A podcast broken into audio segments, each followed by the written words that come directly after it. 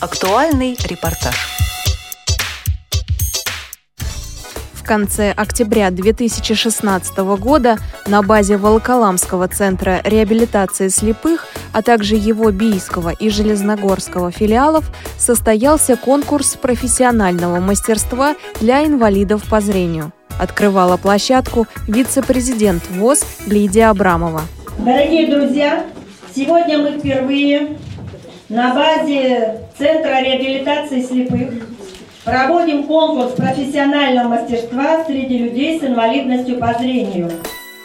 Мероприятие вызвало живой интерес у инвалидов по зрению по всей России. В конкурсе приняли участие более 100 участников из 40 субъектов Российской Федерации. Демонстрировались навыки по 9 компетенциям – администрирование базы данных, перевод с иностранного языка, массажное дело, лозоплетение, резьба по дереву, вязание крючком, вязание на спицах, бисероплетение и макраме – о задании по лозоплетению главный редактор радиовоз Иван Онищенко, побывавший на месте событий, расспросил у преподавателя профессионального отделения ремонт обуви Волоколамского центра Надежды Симаковой. Вы знаете, мы сейчас находимся, уважаемые радиослушатели, в совершенно потрясающем месте. Здесь пахнет деревом, стоит совершенно потрясающее изделие. И здесь как раз проходил один из этапов конкурса. Расскажите, пожалуйста, что здесь делали участники конкурса? Плели ягодные корзинки. Им дали образец, они плели его по образцу, определенные параметры,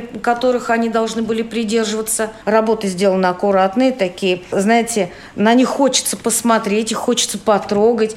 Здесь использовались порядка 5-6 видов плетения. Ребята уложились во время даже меньше отведенных им 4 часов. И посмотрите, насколько и завершены работы, и аккуратно выполнены, оригинально. То есть они использовали не только круглый пруд, они еще использовали ленту, ленту угу. разных цветов, да, которую угу.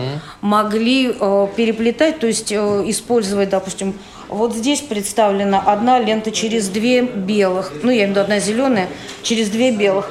Есть работы, где две зеленых через две белых. То есть, знаете, каждый использовал свою технику, свою технику, да, допустим, какую-то оригинальность.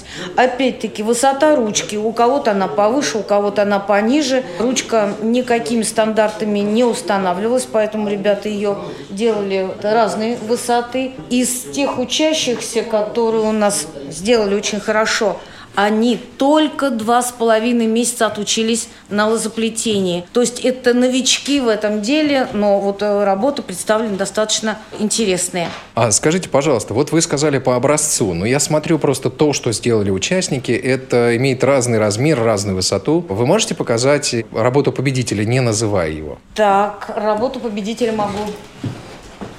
Угу. Это первое место.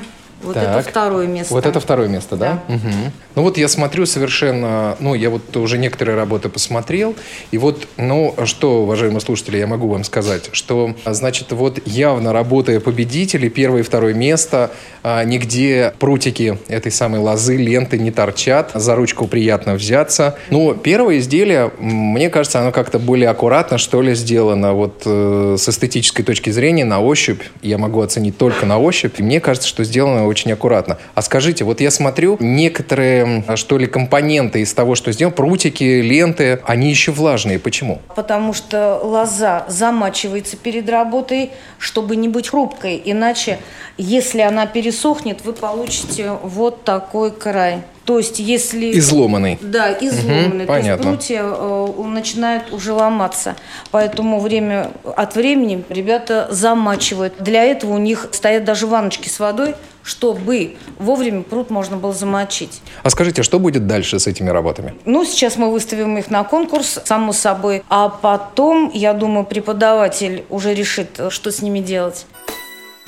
Работу участников конкурса оценивали квалифицированные эксперты из числа преподавателей Центра реабилитации слепых, часть которых является международными экспертами Обилимпикс, а также Российского государственного социального университета и Центра подготовки и развития массажистов. Среди специалистов, оценивающих качество перевода, руководитель проекта «Люди Ин» Центра социокультурных программ интеграция Анатолий Попко. Как эксперт э, в конкурсе ты участвуешь не первый раз. Как тебе кажется, изменилось качество участников? Ну, до этого, да. В прошлом году я участвовал как эксперт по программе информационные технологии. Сейчас вот переводчик. В принципе, мне кажется, что проведение конкурса Обилимпикс на базе ЦРС ВОЗ это вообще очень-очень полезно и естественно, поскольку здесь для этого условия созданы. Потому что вот я вспоминаю прошлое проведение, там, конечно, с организацией было все несколько хуже. Здесь в этом смысле, мне кажется, хорошо. Мотивационная составляющая для участников, для последующего трудоустройства на работу? Ну вот вопрос на самом деле не праздный, потому что я, честно говоря, думал, что особенного интереса этот конкурс не вызовет. Ну, были такие у меня опасения. Ну, вроде как практической пользы, да, ну вот чтобы кто-то поучаствовал из именно из, из инвалидов по зрению и потом трудоустроился, вот мне о таких случаях неизвестно. Хотя ребята вот по другим категориям, по другим нозологиям, ну, были реально случаи, когда и ребят с нарушениями слуха трудоустраивали, ну, и опорников тоже.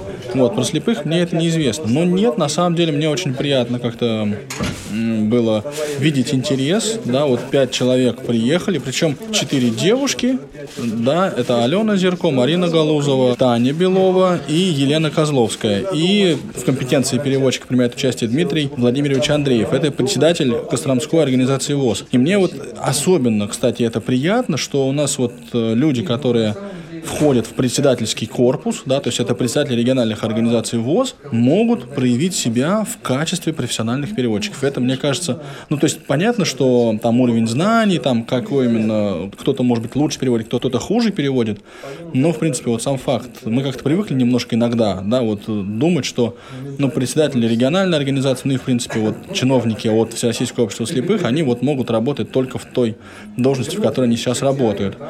И вот как раз участие Дмитрия Андреева, да, председателя Костромской организации ВОЗ, мне кажется, очень ярко свидетельствует о том, что ну, вот, есть профессионалы среди вот, преподавательского корпуса, это очень приятно. С какого на какой язык переводите? Вот интересное дело. Основной язык был английский. Потом как раз вот э, Дмитрий Владимирович попросил, что ну, как бы у него основной язык немецкий. Хорошо, что вот выяснилось, что задание, собственно, по немецкому языку тоже есть. Например, по итальянскому и французскому языкам на них тоже был, в общем, спрос.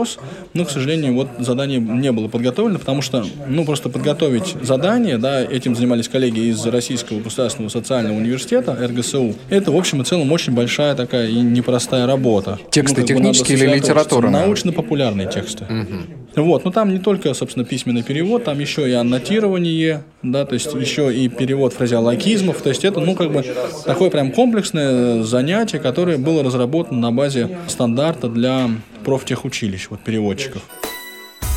Председатель Костромской региональной организации ВОЗ Дмитрий Андреев объяснил, почему выбрал компетенцию перевод. Дело в том, что по своему образованию первому я преподаватель иностранных языков, и здесь представлена эта компетенция. А, вот решил вспомнить молодость, что называется. Много лет назад учился в университете на преподавателя иностранных языков. Вот э, решил поучаствовать, попробовать силы, вспомнить. Довольно-таки смешанные чувства, да, какие-то забытые анализаторы начали работать. В принципе, я немножко устал, но очень доволен, очень удовлетворен самим видом деятельности деятельности, самим процессом. Я считаю, что часть заданий мне удалась э, довольно-таки неплохо, с учетом того, что давно не практиковался в языке. Но некоторые задания вызвали определенные трудности, но я думаю, что задачи и не стояла на 100% как бы выполнить задание, потому что я понимаю, что все-таки здесь э, достаточно серьезный уровень той же компетенции опробовали свои силы Татьяна Белова и Елена Козловская. Обе переводили с английского, хотя владеют и другими иностранными языками. Было сложно или для вас оказались простыми заданиями? В смысле уровня задания у меня была сложность с тем, что был не мой компьютер – как-то я живу сейчас без ноутбука, и ноутбук был не мой. И поэтому там оказалось ленточное меню, с которым я не знакома. Там много что было настроено не так, как я привыкла. Ну, в общем, вот сложность у меня была в этом.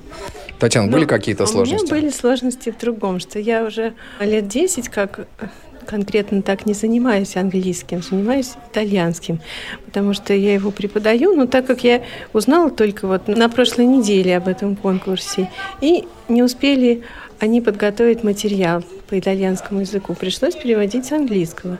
Ну, кое-что вспомнить удалось, а второе задание, где нужно было перевести на иностранный язык, я все-таки перевела на итальянский. Я думаю, ну, у нас же есть эксперты, значит, должны они расшифровать то, что я написала. Скажите, ну, как думаете, удалось ли вырвать победу? Трудно сказать. Цель, наверное, не в этом была, не в победе, потому что, во-первых, э, может быть, и не получится на следующий этап приехать. А во-вторых, просто хотелось посмотреть, что это за конкурс, чтобы потом нашим студентам рекомендовать его или не рекомендовать.